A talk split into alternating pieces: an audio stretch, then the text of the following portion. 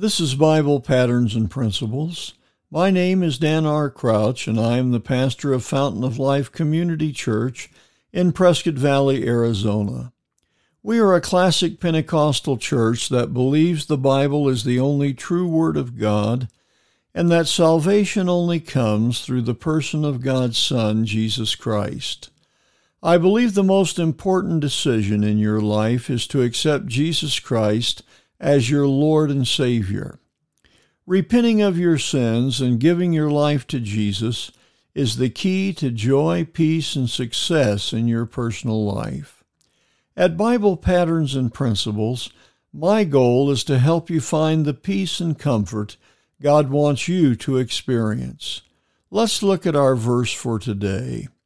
In Romans chapter 8 and verse number 29, the scripture declares, for whom he did foreknow, he also did predestinate to be conformed to the image of his Son, that he might be the firstborn among many brethren. A modern translation reads like this God knew what he was doing from the very beginning. He decided from the outset to shape the lives of those who love him along the same lines as the life of his Son we see the original and intended shape of our lives there in Him. We see the intended shape of our lives in Him. The last words of this verse have a great meaning for anyone who calls themselves a Christian. As those who follow Jesus Christ, we need to shape our lives after His example. The world needs to see Jesus through us. We cannot afford to be a bad influence on the world around us. Our actions need to show the adage, What would Jesus do? When people see our reactions to the situations that we face, do they see the image of Jesus in us? People look at how we react and they form their opinions of what a Christian really is.